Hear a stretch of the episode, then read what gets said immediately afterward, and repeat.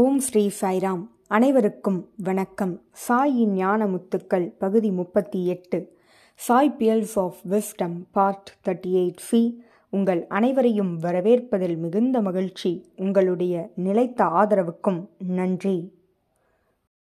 ஒருமுறை உதக மண்டலத்தில் சிவராத்திரியானது கொண்டாடப்பட்டது. பகவானும் அப்பொழுது அங்கே இருந்தார்.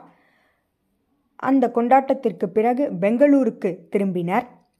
சுவாமி ஒரு இடத்தில் காரினை நிறுத்தச் சொன்னார். பக்தர்கள், மாணவர்கள் ஆகிய அனைவரும் பகவானை சுற்றி அமர்ந்தனர். பகவான் திடீரென்று ஒரு மாணவனை நோக்கி, உனக்கு இன்னும் சந்தேகங்கள் இருக்கிறதல்லவா? உன்னிடம் போலராய்டு கேமரா இருக்கிறதல்லவா? அதில் ஒரு புகைப்படம் எடு. அப்பொழுது என்னுடைய சத்தியத்தை நீ புரிந்து கொள்வாய் என்று கூறினார். அவ்வாறு புகைப்படம் எடுக்க அந்த மாணவனும் தயாராகினான், சுவாமியும் தயாராகினார். சுவாமி அந்த புகைப்படம் எடுப்பதற்கு முன்பு அனைவருக்கும் உரத்த குரலில் கூறியது என்னவெனில், யாரும் அவருக்கு அருகே வரவேண்டாம் என்றும் அவரை தொட முயற்சி செய்ய வேண்டாம் என்றும் பகவான் கூறினார். பிறகு புகைப்படமானது எடுக்கப்பட்டது. இந்த போலராய்ட் கேமராவின் சிறப்பம்சம் என்னவெனில், உடனடியாக அந்த புகைப்படத்தை ஒருவரால் பார்க்க இயலும்.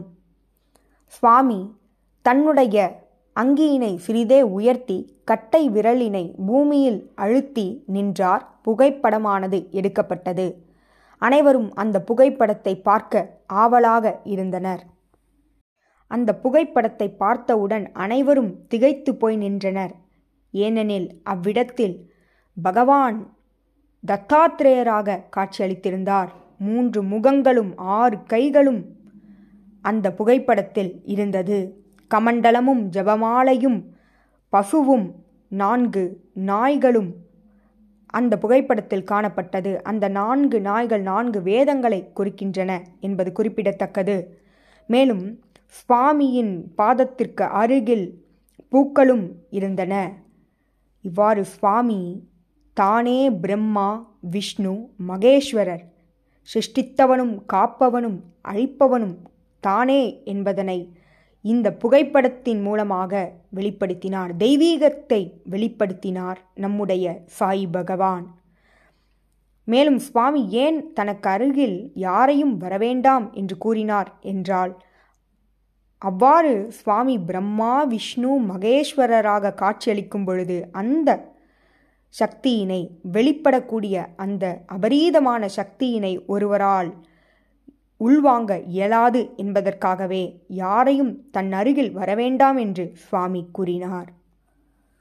இவ்வாறு பகவான் தத்தாத்திரேயராக காட்சியளித்து அவருடைய தெய்வீகத்தினை உணரக்கூடிய வாய்ப்பினை அனைவருக்கும் அளித்தார்.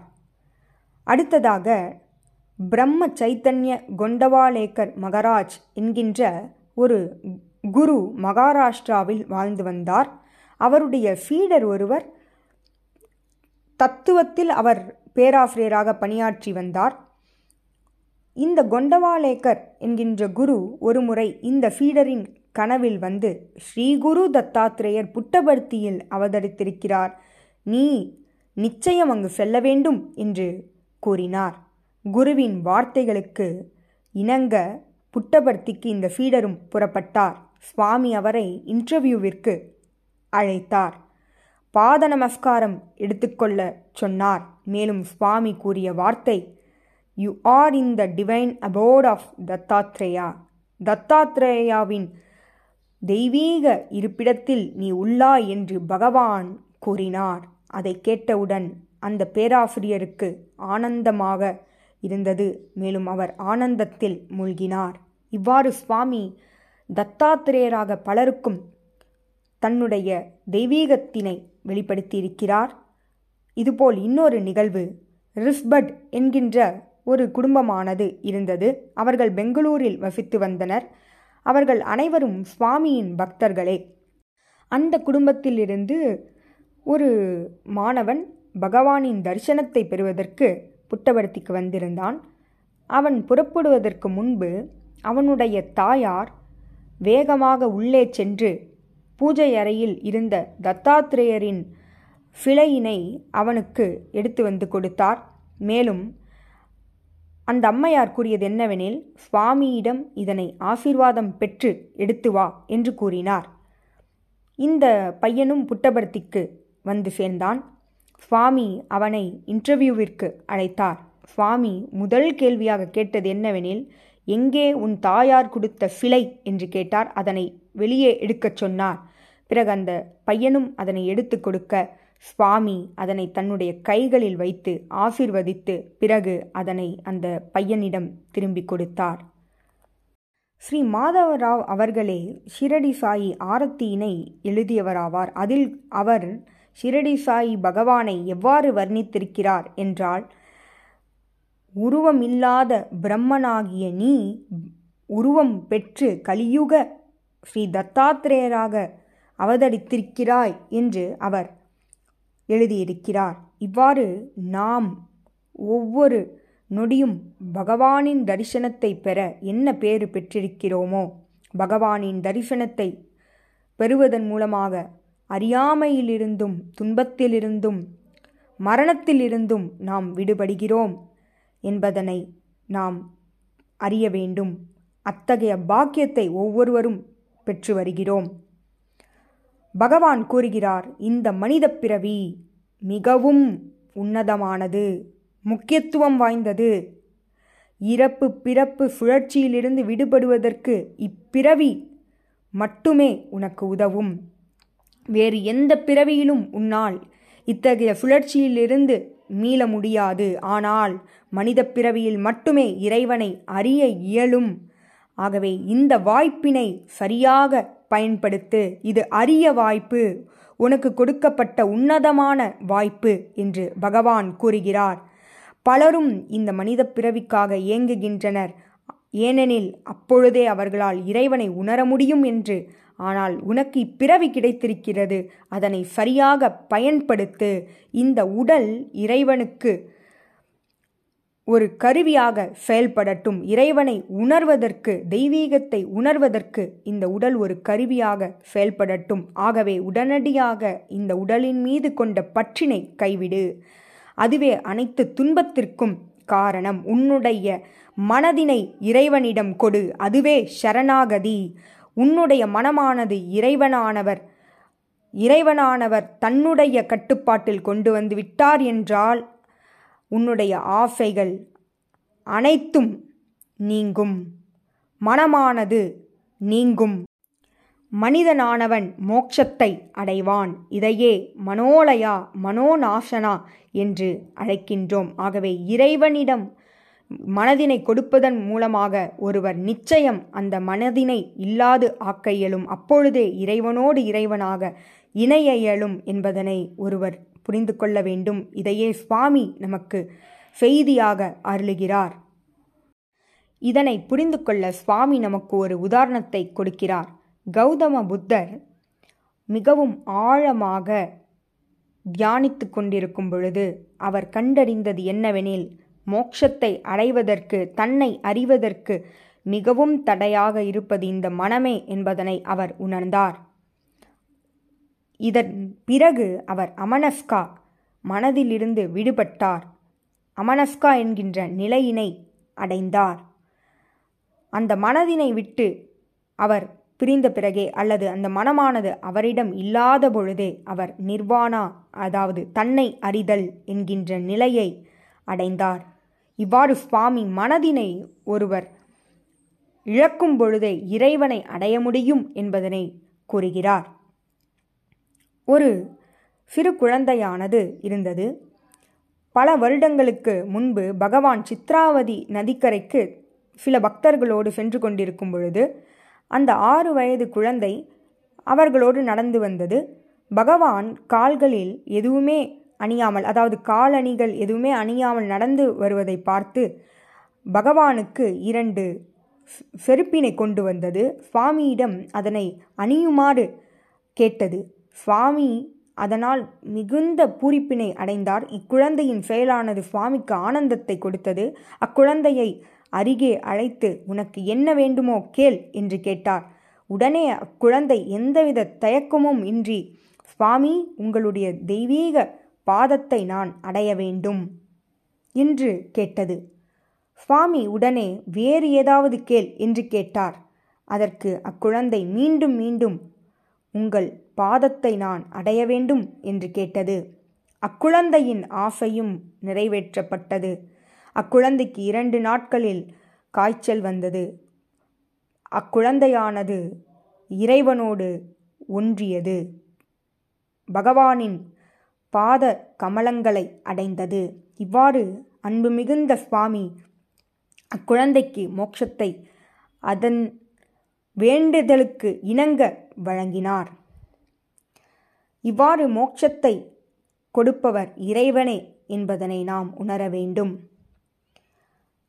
இன்னொரு நிகழ்வு, சங்கர் நாராயணன் என்பவரும் அவருடைய மனைவியாரும் கேரளாவை சேர்ந்தவர்களாவர். அவர்கள் பகவான் மீது மிகுந்த பக்தியினை கொண்டிருந்தனர். சுவாமி கேரளாவிற்கு வந்தபோது அவர்களுடைய பக்தியினை கண்டு பூரித்து பகவான் கூறியது, திருமதி சங்கர நாராயணனின் பக்தியானது உன்னதமானது என்று கூறினார். அதாவது சங்கர நாராயணனின் மனைவியின் பக்தியை பற்றி சுவாமி உன்னதமானது என்று கூறினார். ஆயிரத்தி தொள்ளாயிரத்தி தொண்ணூற்றி ஓராம் ஆண்டு அந்த அம்மையார் மரணத்தை எய்தினார். மேலும் அந்த அம்மையாரின் மகள் மருத்துவராக இருந்தார். தன்னுடைய தாயின் இழப்பினை அவளால் தாங்கிக் கொள்ள இயலவில்லை. அப்பொழுது அவளுடைய மனதில் ஒரு கேள்வியானது எழுந்தது. எங்கே என்னுடைய தாய் சென்றாள்?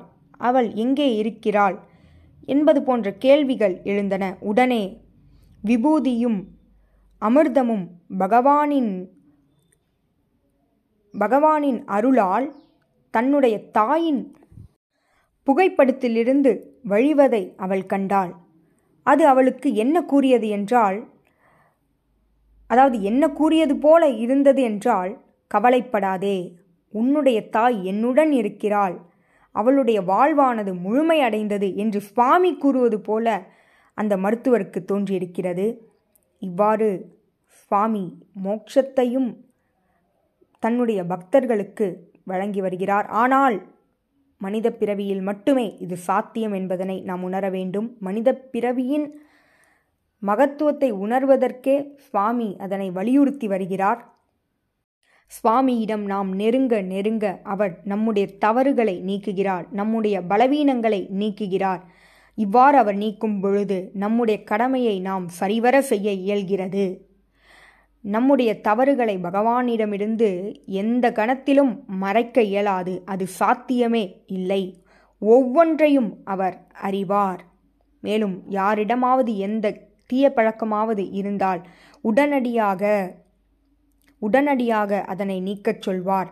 சுவாமி அதில் மிகவும் கண்ணும் கருத்துமாக இருப்பார். தன்னுடைய சிறு வயதிலேயே, அதாவது சுவாமி எட்டு வயதாக இருக்கும் பொழுது ஒரு நபர் புட்டபர்த்தியில் வாழ்ந்து வந்தார். அவர் என்ன செய்தார் என்றால், பலரையும் அழைத்து தன் அருகே அமர வைத்து அனைவரையும் பற்றி குறை கூறி வருவார். பகவான் இதனை பார்த்து இதனை தடுக்க வேண்டும் என்று ஒரு பாடலை எழுதினார். அந்த பாடலை யார் ஒருவர் இச்செயலை, அதாவது புறம் பேசுகிறாரோ அவர் முன்பு வேண்டுமென்றே பாடி காட்டினார். இவ்வாறு அந்த பெரியவர்கள் கூட தங்களின் தவறுகளை உணர்வதற்கு சுவாமி ஒரு வழியினை காட்டுகிறார். அது தவறு, அதை செய்ய வேண்டாம் என்பதனை வலியுறுத்துகிறார். ஏனெனில் மற்றவர்களை பற்றி பேசுவதோ அவர்களை பற்றி குறை கூறுவதோ பாவமாகும். அதனை சுவாமி அங்கேயே தடுக்கிறார். அவர்களை அத்தவறை செய்ய விடாமல் தடுக்கிறார். இதுபோல் பல பக்தர்களையும் அவர்கள் செய்யும் தவறுகளையும் பலவீனங்களையும் சுவாமி நீக்குகிறார். அதன் மூலம் அவர்கள் நற்பாதையில் செல்ல வேண்டும் என்பதே அவருடைய நோக்கமாக இருக்கிறது. நமக்காக இறைவனானவர் இறங்கி வந்திருக்கிறார். நம்முடைய தவறுகளை நீக்கி நாம் நற்பாதையில் செல்ல அவரே வழிகாட்டுகிறார், அவரே வழி நடத்துகிறார் என்பதில் எந்தவிதமான மாற்றமும் இல்லை. இப்பாடல்களை கேட்டு பலரும் திருந்தியும் இருக்கின்றனர். அதேபோல் சுவாமி செப்பினட்டலு சேஸ்தாரா, சொன்னது போல் நடந்து கொண்டாயா என்ற நாடகத்தை எழுதி அனைவரையும் கவர்ந்தார். அனைத்து உள்ளங்களையும் கவர்ந்தார். அனைத்து நபர்களையும் சிந்திக்க வைத்தார். இதுபோல் சுவாமி ஒவ்வொருவரையும் சிந்திக்க வைத்து அவர்கள் உயர்நிலை மாற்றம் அடைய வழி செய்கிறார். இதேபோல் சுவாமி தன்னுடைய பக்தர்களை எவ்வாறு ஒரு தீய பழக்கத்தில் இருந்தோ அல்லது அவர்களுக்கு அது நன்மை தராது என்பதற்காக அதிலிருந்து எவ்வாறு அவர்களை விடுவிக்க அவர் முயற்சி செய்கிறார் என்பதற்கான ஒரு நிகழ்வினை பார்க்க இருக்கிறோம். ஷீரடி அவதாரத்தின் பொழுது நிகழ்ந்த நிகழ்வாகும். ஆயிரத்தி தொள்ளாயிரத்தி பதினோராம் ஆண்டு ஒரு இளைய வயதிலுடைய மனிதன் வாமனபாய் பட்டேல் என்பவர் பகவானின் தரிசனத்தை பெறுவதற்காக வருகை தந்திருந்தார். சுவாமி அந்த பையனை பாபு என்று அன்போடு அழைத்தார். அனைவரும் பாபு என்று அழைக்கத் தொடங்கினர். அவன் இளம் வயதினை சார்ந்தவனாவான், ஆனால் உடல் மட்டும் பெருத்து இருந்தது. அவனுடைய பசியினை அவனால் அடக்கவே இயலாது. அவனுக்கு அவ்வளவு பசி எடுக்கும். அவன் ஒரு தீய பழக்கம் கொண்டிருந்தான். அது என்னவெனில், பசி எடுத்தால் உடனே சர்க்கரையை ஒரு மூட்டை ஒரு மூட்டையை அவன் விழுங்குவான். அந்த அளவிற்கு அவனுக்கு பசி எடுக்கும். இது அவனுக்கு தீங்கினை விளைவிக்கும் என்பதனை சாய் பகவான் கூறியும் அவனால் அதனை கைவிட இயலவில்லை. சுவாமி உடனே அவனுக்கு ஒரு கதை கூறினார். ஒரு முறை ஒரு நபர் பகவானுடன் தங்கியிருந்தாராம். அவருக்கு காச நோய் இருந்தது. ஒரு நாள் காலையில் எழுந்து பகவான் அவனுக்கு ஒரு கை நிறைய சர்க்கரையை கொடுத்திருக்கிறார். சர்க்கரையை கொடுத்துவிட்டு ஒரு அறையில் தள்ளி அவனை பூட்டிவிட்டார். அவனுக்கு மிகுந்த தாகம் எடுத்ததாம். அவனால் அந்த தாகத்தை கட்டுப்படுத்தவே முடியவில்லை. ஆனால் பகவானின் கட்டளைக்கிணங்க யாரும் அவனுக்கு உதவி செய்ய இயலவில்லை. ஆனால் அந்த ஒரு ஒரு நாள் அதாவது அந்த காலை பகுதி மட்டும் அவன் அவ்வளவு கஷ்டப்பட்டான். மதிய வேளையில் அவன் அந்த நோயிலிருந்தே விடுபட்டு வெளியே வந்தான். ஆகவே சுவாமி என்ன கூறுகிறார் என்றால், ஒருவருக்கு தாகம் எடுக்கலாம் அல்லது உண்ண வேண்டும் என்ற ஆசையானது அதிகரிக்கலாம், ஆனால் அதனை கட்டுப்படுத்த வேண்டும். அப்பொழுதே அந்த நோயிலிருந்து வெளிவர முடியும் என்பதனை உணர்த்தினார்.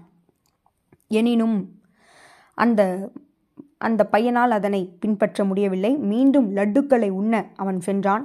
உடனே பகவான் கூறினார், நீ அதனை உண்டால் நீ இறந்து விடுவாய் என்று கூறினார்.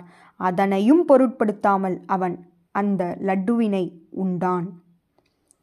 பாபு பகவான் கூறிய வார்த்தைகளை பொருட்படுத்தவில்லை. மூன்று லட்டுக்கள் உண்டான்.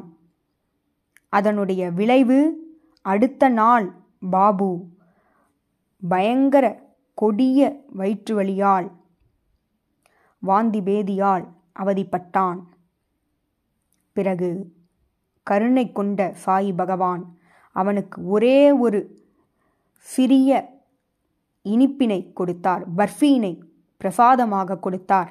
அவனுடைய உடல் நலமானது தெரியது. இவ்வாறு சுவாமி ஒவ்வொரு பக்தர்களையும் அவ்வளவு நெருக்கமாக அவர்களோடு அவர்களாக இருந்து அவர்களோடு தன்னை இணைத்து கொண்டு அவர்களுடைய வாழ்வில் அவர்களின் தவறுகளிலிருந்து வெளிக்கொண்டு வர ஒவ்வொரு நொடியும் ஒவ்வொருவருடனும் இருக்கிறார் என்பதில் எந்த விதமான மாற்றமும் இல்லை. நாம் செய்ய வேண்டியது அவருடைய வார்த்தைகளை கருத்தில் கொண்டு நாம் அதனை பின்பற்ற வேண்டும். கடினமாகத்தான் இருக்கும். எனினும் பின்பற்றும் பொழுது அது நம்முடைய நன்மைக்காக, மேலான நன்மைக்காக பகவான் கூறியிருக்கிறார் என்பதனை ஒருவரால் உணர இயலும்.